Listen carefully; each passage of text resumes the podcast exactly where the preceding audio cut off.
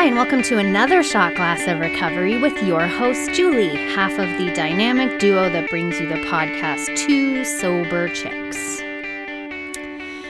Welcome to April 13th, 2020. 13's a lucky number for me. I guess, I mean, depending on how you look at it. Um, my first date and then my wedding date with my ex husband was on the 13th, and I think it's a lucky number. And what's also cool about today and why I think it's extra lucky is I have a guest with me via speakerphone. Her name is Jamie. She's a longtime listener and she has corresponded with Lisa and I. I think she's probably one of our first listeners and corresponded with Lisa and I during email. Um, and I've gotten to know her a little bit through there and through personal correspondence. And I thought it would be a really awesome idea to have her on the show because of the nature of her story. And I'll let her tell you all about that. So, welcome, Jamie. Hi, Julie. Thank you so much for having me. I'm so excited. And it's kind of funny that you brought up the 13th because 13th is a very lucky day for me. I was actually born on Friday the 13th. No way. That's amazing. yeah, so over the years, I've noticed here and there, like 13 has come to be a lucky number for me, so I get that. Oh, that's awesome. I actually think it was Friday the 13th that I got married. So whenever I see a Friday the 13th, I'm always like, oh, this is going to be a good day. Yeah, absolutely. And people are like, oh, it's bad luck. I'm like, you know what? For me, I look at it as good luck because I don't have that horrible of a day on Friday the 13th. Oh, that's cool.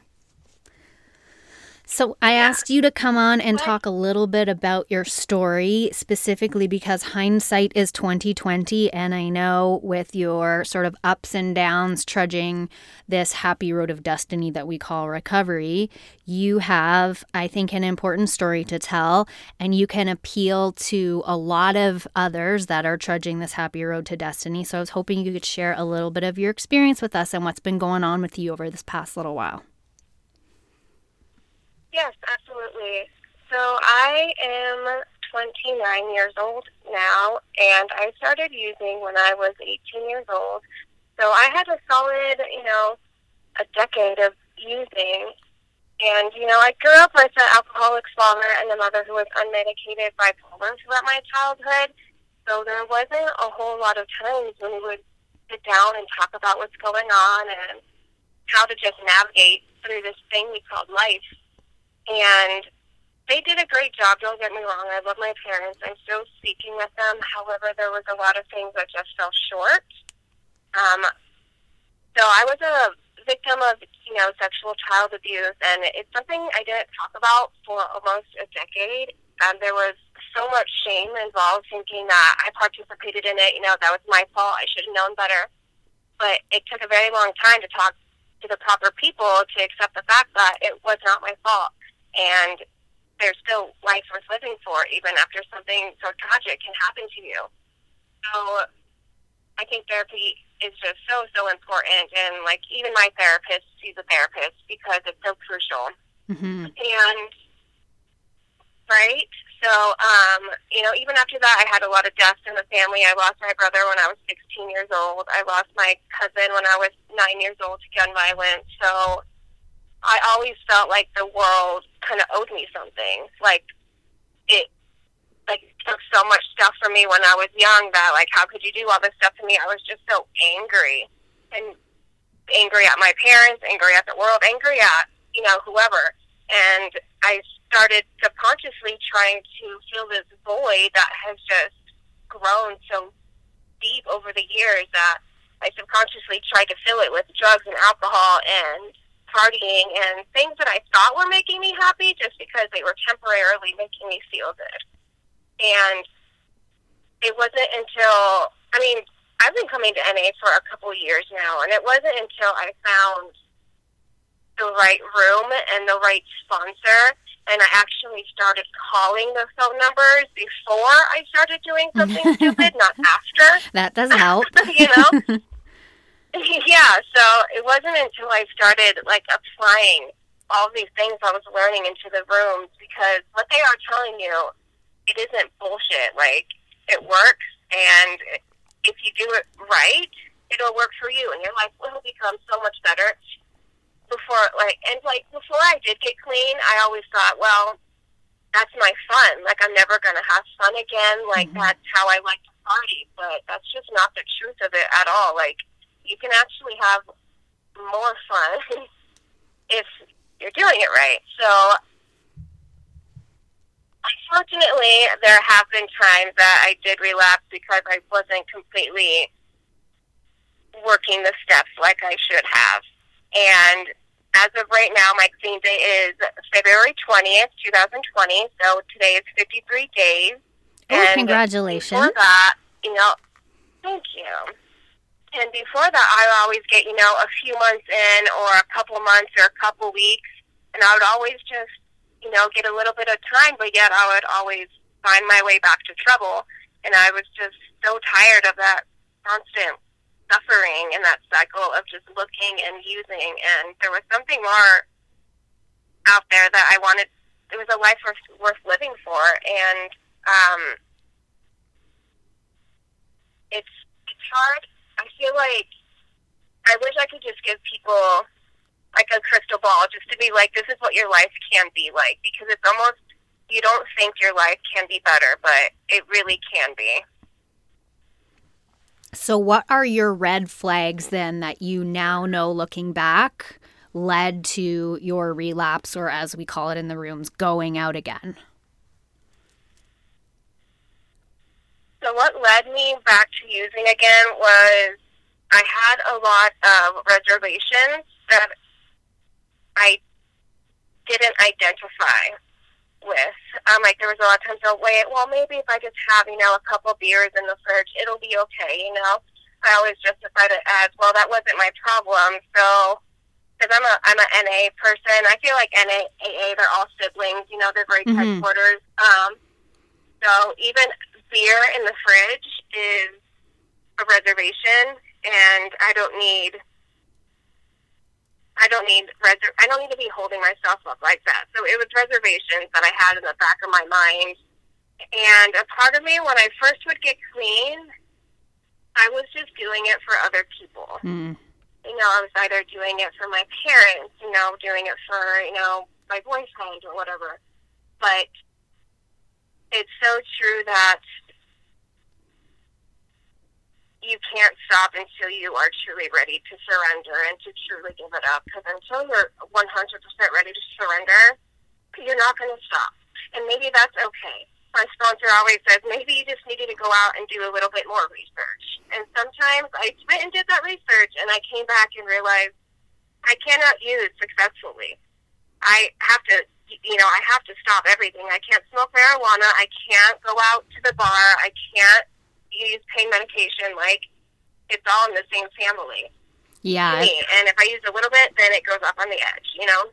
Yeah, and I think that's uh, so many of us can identify with that. Like, I toyed with smoking marijuana at about three or four years into recovery because I liked the idea of calming myself down and coming out of myself a little bit but it's that slippery slope, right? Like anything that changes my personality or how I feel is so dangerous because it lowers my um, view on reality, and then everything's a good idea. That's why a lot of people in NA and CA and some of these other uh, sibling groups that it alcohol is not the issue are always like, yeah, but booze isn't my issue, and that's why we like to call it the gateway drug. Like I know for me, I never tried drugs unless I was drunk. And thankfully, none of those drugs did for me what alcohol did for me. So I only have one addiction to deal with.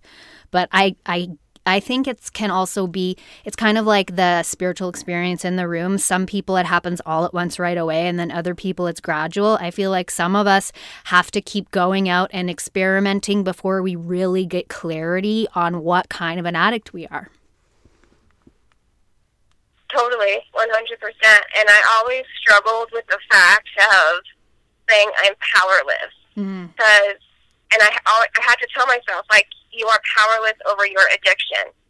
Like the fact that you are here listening to this podcast, wanting to do something more with your life, that's such a big deal. So it's really important to kind of just give yourself a break and don't be so ashamed of your story. What would be the most shameful is having no other ending to your story. Because there's so much more to live for. Oh, I love that. Thank you. So, so yeah, like I feel it's so I under I know how hard it is to get clean and to stay clean. It's it's difficult. It's and it's not a straight line. I always imagined I'm like, well, I'm clean now. It should be rainbows and butterflies. You know what I mean? But we still have to live life on life's terms, and it, it makes it a hell of a lot easier when you're not so foggy minded and you actually have money in bank account and you know you have all these tools to navigate life with now. So it's so much better in the end. I wish I could have a, a magic ball. It's interesting. Magic crystal ball I could give to everybody. I know. This is how I feel about therapy. I'm like the the crystal ball is now therapy. Like please everybody go to therapy.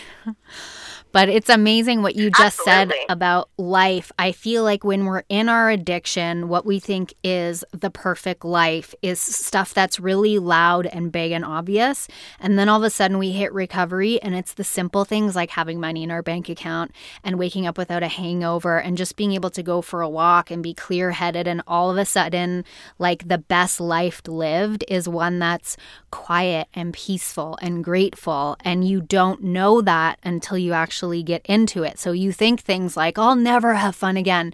And I love how you, I don't, I, I can't, I don't remember the words specifically you used, but you talked about like when you do fun right, it's really fun. And the right kind of fun varies from person to person. But I can't believe how much fun I have doing stuff that before I would have thought was absolutely ridiculous. Totally. Like I always just wanted to be like that woman who can just have like some tea and just do some Sudoku and just hang out on her patio. You know what I mean? like that always just sounds like the perfect afternoon. But I think you've even touched on this. Like it's so hard just to be at peace with yourself mm-hmm. to even be able to do that. And because we're always trying to chase something, you know, it's really hard for us to just sit down and look at, ourselves in the mirror and, or just to sit with ourselves alone and talk to ourselves and to just think about your thoughts and your feelings. And it's really hard to look in the mirror and be like, hey, you're beautiful. You got this. You're doing good. Yeah. There's... And that was one thing that really yeah, I almost had to like start talking to my addiction at some point because when I would get triggers, I'd be like, "Hey, addiction, you are not doing that to me again. Like, I'm not letting you bring me down. Like, you've done that to me in the past. I'm in charge now. Like, this isn't happening anymore." There's a woman in our home group and she has a tattoo that on I think it's on her shoulder and it says thank you for sharing. And it's her, it's not a commentary on like recovery. It's a comment to her addiction. So when her addiction is speaking in her ear telling her horrible ideas she goes thank you for sharing. And then she moves on as if it was a share from her addiction and she is listened and now she's over it and moving forward I absolutely love that. Me too. I love that. Me too. It's like you have to like identify it too. Yeah, that's another thing I've learned in good old therapy that just sitting with yourself, identifying these feelings, processing them, be like, why do I feel this way? And come up with a solution, you know? It's a program of solutions too. Yeah, and I but it's okay to feel. That's also one one thing I always was so shameful about is, you know, when I was younger, people would be like, oh, be quiet, quiet, no, it's okay, shh, shh. But it's almost like, no, it's okay to cry. Like, you have to let it out. Yeah, it's like the don't cry thing. I, for so many of us, our feelings um, in addiction mostly, but even out of like in recovery, they're so intolerable. It's like, I do not want to feel like this right now. And the more resistance we put on rejecting that feeling, the more unbearable it gets. And then next thing you know, you know that a drink is going to quiet them down or a drug is going to quiet them down. And it's like, I love how you said in addiction, how you chase things. And the th- the cool thing about recovery is you slow down and then all the things that you didn't even know you wanted, they find you and you go from chasing to just receiving things. And it's the same thing with our feelings. Like if I'm going to chase after something, it's going to come to me in a really difficult way or I'll exhaust myself before I get there. But if I sit with something, the right things find me. So like peace will find you if you stop chasing something. Totally. Yeah, you worded that beautifully because I also feel like if you put out into the universe, like it will come to you. Like if you put out good, you will receive good. And one other thing is like gratitude. If you are gratitude and you wake up every morning grateful for everything you have, like you will think like good things will come to you. Like it it happens. It's kind of amazing. Yeah. I woke up feeling um, really. I ended my day not in a great place yesterday. I was grieving, and I kind of woke up that way. And then when I woke up this morning, I don't want to say I felt a sense of shame, but I got a reality check, and I just started thinking about um, all the good things in my life. I'm a religious person, so I started to think of the resurrection and what Jesus did for us. And I'm like, am I really grieving some dude that doesn't want to be with me when all this other shit that I have in my life, I'm so lucky to have? Like, I've just woken up in a condo where it's quiet and I don't have to fear for my safety, and I have a robe to put on because I'm cold, and I have tea waiting in my kitchen, and like a, what seems like an overabundance of food. Like, I'm really going to sit here and lament a relationship, which is important, yes, but I kind of got this reality check that my whole world was crashing down on me for this. And when I stepped back and looked at it, I was like, yes, it's sad, but is this really going to ruin the next week for us? The answer is no. And it's such a relief yeah. to get those grace moments, which is why meetings are so important because you come in stuck in your head and then you step outside of it for a little bit and you're like, okay, I'm a little crazy today. it's right sizing our, our problems, right? I'm like, okay, I'm right sized and now I can actually enjoy my day instead of wanting to because I there's there's a big part of me that loves the romance of misery. And so I had planned to have a full day in misery to myself, and my reality check sort of pulled me out of it. And I'm like, okay, all right, thank you, God. Yeah. Yeah. You know, and sometimes it takes even a little bit of just an attitude change. I know in the beginning, because it's it's miserable when you're detoxing and you know and going through that first process of getting clean. You know, you're gonna be you're gonna be irritable and you're gonna be annoyed, but you just kind of got to take a beat and be like, all right, thank God, thank God I'm here. Things could be worse. Like things will be okay. It's so it's so difficult getting clean and staying clean. Mm-hmm but just being grateful and waking up and doing those gratitude lists, they do make a big difference. Mm-hmm. Um, and I was actually listening to something this morning. They did a study about 10 years ago, and they took the best of the best, like the best basketball player, the best pilot, the best of the best from all different types of fields. And they had these people write down, you know, about 10 traits that they think they carry, whether it's compassion, all that good stuff. And they said that the top two traits, it was grit and gratitude, is every single person wrote down. Ooh, I so love it's that. kind of interesting, right? It's kind of interesting that every single person is you got to work hard, but you also got to be grateful because if you don't have gratitude, you're not going to get too far in life because you have to appreciate where you came from and what you have. Otherwise, you're not gonna. You're just gonna be a little butthead kid. You know what I mean? Oh my gosh, you have to start like a tank top and t shirt company that says grit and gratitude on it. I would buy a whole bunch. Oh, that's a good idea.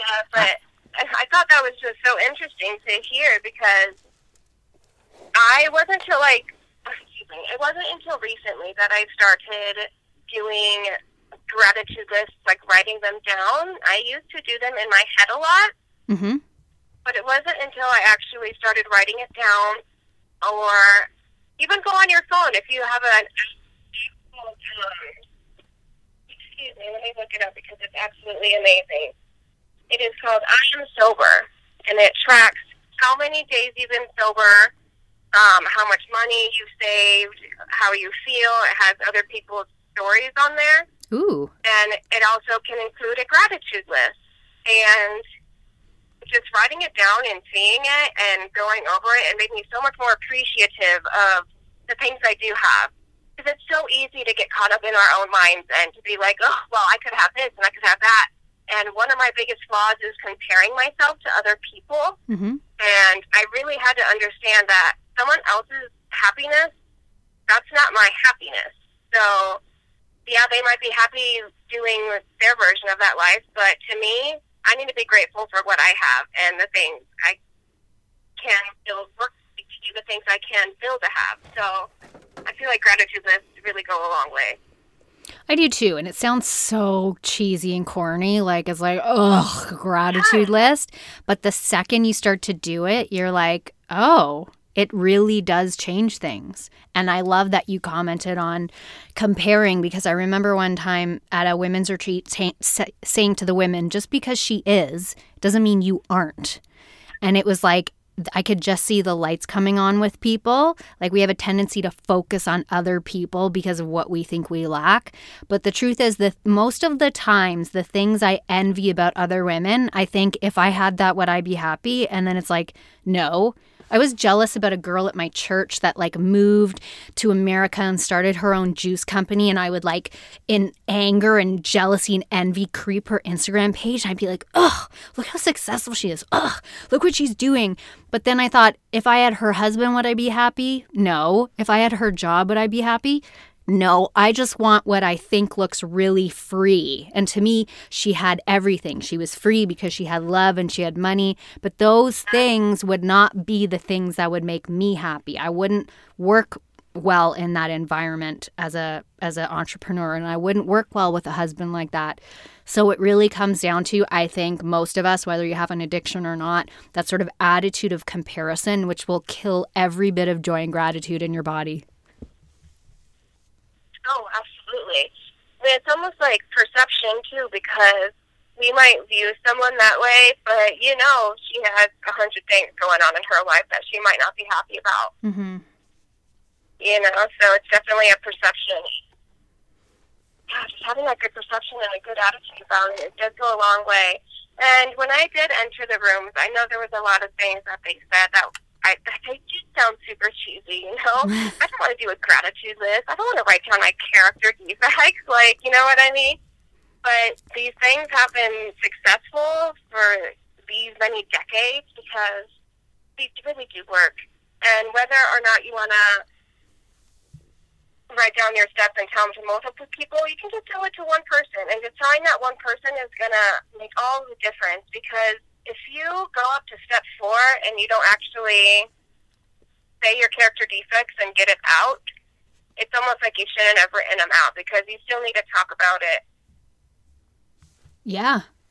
And yeah, I feel like I'm kind of going in circles here, but that's okay. no, so excited talking about it. like the thing with step four is like if you do step four, you better do the rest because if not, it's like you're just flapping in the wind. Like, what the hell are you gonna do now that you know that these are the causes and conditions of your addiction and your quote unquote character defects? Like, if you don't keep going, it's like you're left holding a basket of rabid fire breathing dragons. Like, what do you do with this shit? Yeah.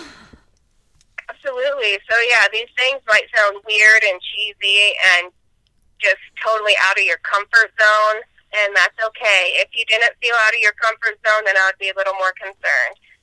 Because this is all new to us. Like, everything or new when you're coming in the rooms, it's all new. Like, it's all brand new to you. So, I understand why people are a little off put to it because I thought, you know, AA was just a bunch of old men in trench coats with paper bags, you know? Yep. And NA were people that lived under bridges, you know? And that's not the case at all. No, there's all kinds so of when you're learning all this stuff, it's really important to take take these little cheesy things that people are going to say to you and they tell you to do. It's really important to listen to them because even something as little as a gratitude list will con- will make you feel completely different. And whether you decide to do that, you know, at the end of the night, or if you just decide to do it first thing in the morning, mm-hmm. whichever one works for you, as long as you're doing it. Yep. I agree. They're little gifts that we sort of pass back towards the person that's just coming in the door that are free. So just take them and do them and see what happens. Like, what do you have to lose, really? Yeah, absolutely. And I think that's one thing why I did keep relapsing because I was coming to the meeting and I was planting all these little seeds, you know, but I wasn't I wasn't nurturing them. I wasn't watering them. I wasn't taking care of them. So yeah, I bought the seeds, but I really wasn't gardening. So it wasn't until I went into this one NA room and I really found my people there. So that's one thing I think is really important. If you feel like you're in a meeting right now and you can't share or you can't open up, maybe it's time to think about venturing out to some different meetings because you will find your people. And that finally, that's what happened to me, and I found the perfect sponsor for me and the perfect group. So all these seeds I was planting over the years, they finally started growing. So yeah, it might have taken me a couple years. I wasn't the person that came into the NA rooms and I was able to quit that day. That just wasn't my story, and I'm okay with that. So I don't care how you get clean as long as you get there, and that's all that matters. Yeah, keep trying. If you woke up today, you still have a chance. Absolutely. So I think it's so exciting now when I see someone like coming into the rooms the first time. It just gives me so much hope because it takes a lot of guts mm-hmm. to uh, go into any room, you know, and to admit, oh yeah, hey, I'm an addict, I'm an alcoholic. But then, yeah, like you said, to keep waking up every morning and be like, oh, another day down. Like it's it's very rewarding, mm-hmm. and the mm-hmm. freedom that came with it was just more than more than you can imagine. Like it almost leaves me speechless sometimes because you think you're not going to have fun anymore. You think you're going to lose out on all this stuff, and yeah, you might lose a couple friends, but guess what? They weren't really your friends to begin with. They were just people to party with. So the things that you are losing, they're not bad things to lose. No, you're and giving the them up for better things. Gain are tremendous. Exactly. Well, I think that's an awesome place to leave off. What about you? Yeah. I think you just I'm heard my Canadian accent when I said about. It's it's always a dead giveaway with us Canadians. we just don't say it right. Thank you okay. so much for coming on to the show. It's been a long time coming. Thank you for being so supportive. I love that you've included Lisa and I on your journey and that we I got to finally hear a little bit of your story. So thank you. Well, thank you so much for having me. I had such a blast. That's awesome. All right, well, that leaves us on the lucky April 13th, and I will be back to talk to you tomorrow. Thank you for tuning in, and we'll see what we get on the roster then. Bye.